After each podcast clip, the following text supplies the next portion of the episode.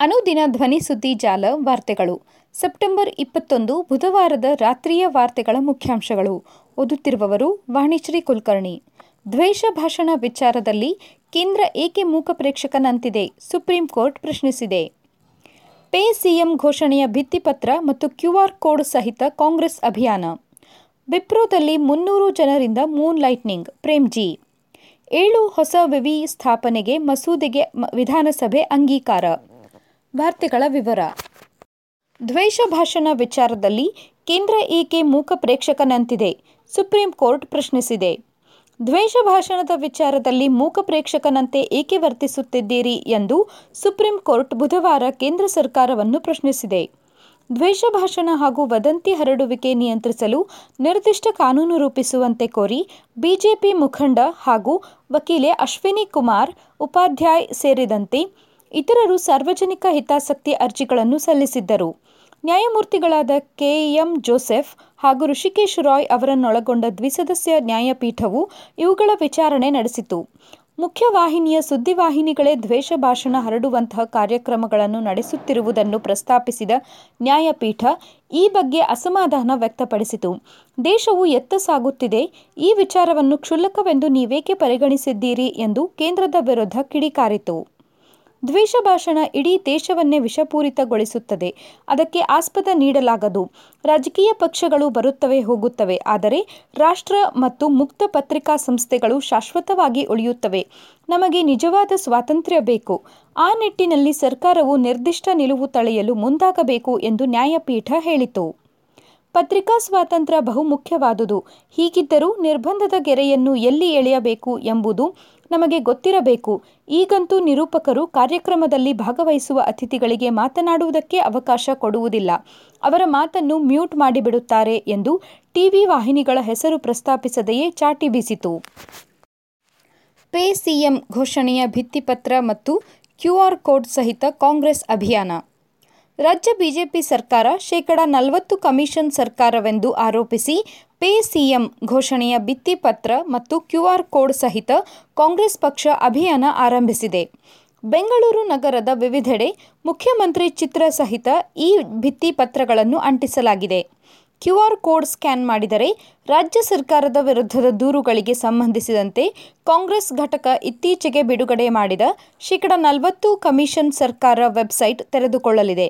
ಈ ಮಧ್ಯೆ ವಿಧಾನಸಭೆಯಲ್ಲಿ ವಿಧಾನಸಭೆ ವಿರೋಧ ಪಕ್ಷದ ನಾಯಕ ಸಿದ್ದರಾಮಯ್ಯ ಶೇಕಡ ನಲವತ್ತು ಕಮಿಷನ್ ಸರ್ಕಾರ ಎಂದು ಆರೋಪಿಸಿ ನಿಲುವಳಿ ಸೂಚನೆ ಮಂಡಿಸಲಿದ್ದಾರೆ. ವಿಪ್ರೋದಲ್ಲಿ ಮುನ್ನೂರು ಜನರಿಂದ ಮೂನ್ ಲೈಟ್ನಿಂಗ್.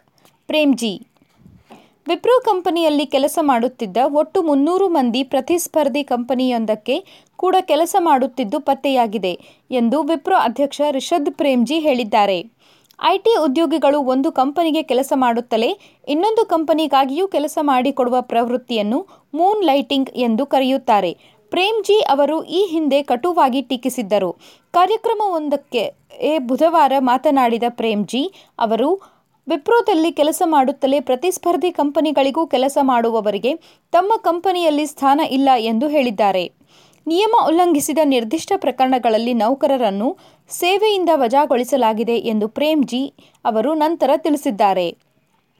ವಿಪ್ರೋದಲ್ಲಿ ಕೆಲಸ ಮಾಡುತ್ತಲೇ ಪ್ರತಿಸ್ಪರ್ಧಿ ಕಂಪನಿಗಳಿಗೂ ಕೆಲಸ ಮಾಡಿಕೊಡುವುದು ಪ್ರಾಮಾಣಿಕತೆಯನ್ನು ಸಂಪೂರ್ಣವಾಗಿ ಮರೆಯುವುದಕ್ಕೆ ಸಮ ಎಂದು ಅವರು ಹೇಳಿದ್ದಾರೆ. ಮೂನ್ ಲೈಟಿಂಗ್ ಎಂಬುದು ಮೋಸದ ಕೃತ್ಯ ಎಂದು ಪ್ರೇಮ್ಜಿ ಈ ಹಿಂದೆ ಟ್ವೀಟ್ ಮಾಡಿದ್ದರು. ಐಟಿ ಉದ್ಯಮದಲ್ಲಿ ಮೂನ್ ಲೈಟಿಂಗ್ ಈಗ ಚರ್ಚೆಯ ವಸ್ತುವಾಗಿದೆ.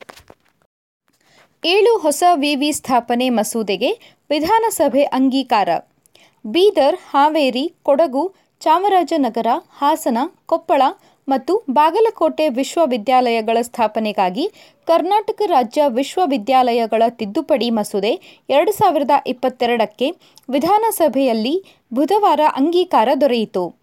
ಉನ್ನತ ಶಿಕ್ಷಣ ಸಚಿವ ಡಾಕ್ಟರ್ ಅಶ್ವಥ್ ನಾರಾಯಣ್ ಮಸೂದೆಯನ್ನು ಮಂಡಿಸಿ ಏಳು ಜಿಲ್ಲೆಗಳ ಜಿಲ್ಲಾ ಕೇಂದ್ರಗಳಲ್ಲಿ ವಿಶ್ವವಿದ್ಯಾಲಯ ಸ್ಥಾಪಿಸಬೇಕು ಎಂಬ ಬೇಡಿಕೆ ಇತ್ತು. ಬಜೆಟ್ನಲ್ಲೂ ಘೋಷಿಸಲಾಗಿತ್ತು. ಇದರಿಂದ ವಿದ್ಯಾರ್ಥಿಗಳ ಸಬಲೀಕರಣವಾಗಲಿದ್ದು, ಮುಂಬರುವ ದಿನಗಳಲ್ಲಿ ಬೇರೆ ಜಿಲ್ಲೆಗಳಲ್ಲೂ ವಿಶ್ವವಿದ್ಯಾಲಯ ಸ್ಥಾಪಿಸಲಾಗುವುದು ಎಂದು ಹೇಳಿದರು. ಪ್ರತಿಯೊಂದು ವಿಶ್ವವಿದ್ಯಾಲಯಕ್ಕೆ ತಲಾ ರೂಪಾಯಿ ಎರಡು ಕೋಟಿಯಂತೆ ವಾರ್ಷಿಕ ಆವರ್ತಕ ವೆಚ್ಚ ವರ್ಷವೊಂದಕ್ಕೆ ರೂಪಾಯಿ ಹದಿನಾಲ್ಕು ಕೋಟಿ ವೆಚ್ಚವಾಗುತ್ತದೆ ಎಂದು ಅವರು ಹೇಳಿದರು. ಮಂಡ್ಯದ ಸರ್ಕಾರಿ ಮಹಾವಿದ್ಯಾಲಯ ಏಕೀಕೃತ ವಿಶ್ವವಿದ್ಯಾಲಯವೆಂದು ಎರಡು ಸಾವಿರದ ಹತ್ತೊಂಬತ್ತರಲ್ಲಿ ಮಾಡಲಾಗಿತ್ತು. ಈಗ ಮಸೂದೆಯ ಮೂಲಕ ಸ್ವತಂತ್ರ ವಿಶ್ವವಿದ್ಯಾಲಯವಾಗಿ ಮಾರ್ಪಾಡು ಮಾಡಲಾಗಿದೆ. ರಾಜ್ಯದ ವಿಶ್ವವಿದ್ಯಾಲಯಗಳ ಕಾಯಕಲ್ಪ ನೀಡಲು ಹೊಸ ಕಾನೂನು ತರಲಾಗುವುದು. ವಿಶ್ವವಿದ್ಯಾಲಯ ಕಾಯ್ದೆ ಮಾಡಿ ಇಪ್ಪತ್ತೆರಡು ವರ್ಷಗಳು ಕಳೆದಿವೆ. ಅದನ್ನು ಬದಲಿಸಲು ಮಸೂದೆಯನ್ನು ಮಂಡಿಸಲಾಗುವುದು. ವಿಶ್ವವಿದ್ಯಾಲಯಕ್ಕೆ ಸಂಬಂಧಿಸಿದ ಹಲವು ಸಮಸ್ಯೆಗಳು ಮತ್ತು ಸವಾಲುಗಳಿಗೆ ಅದರಲ್ಲಿ ಪರಿಹಾರವಿದೆ. ಇದು ಸರ್ಕಾರಿ ಮತ್ತು ಖಾಸಗಿ ವಿಶ್ವವಿದ್ಯಾಲಯಗಳಿಗೂ ಅನ್ವಯಿಸುತ್ತದೆ ಎಂದು ಅಶ್ವಥ್ ನಾರಾಯಣ್ ಹೇಳಿದರು.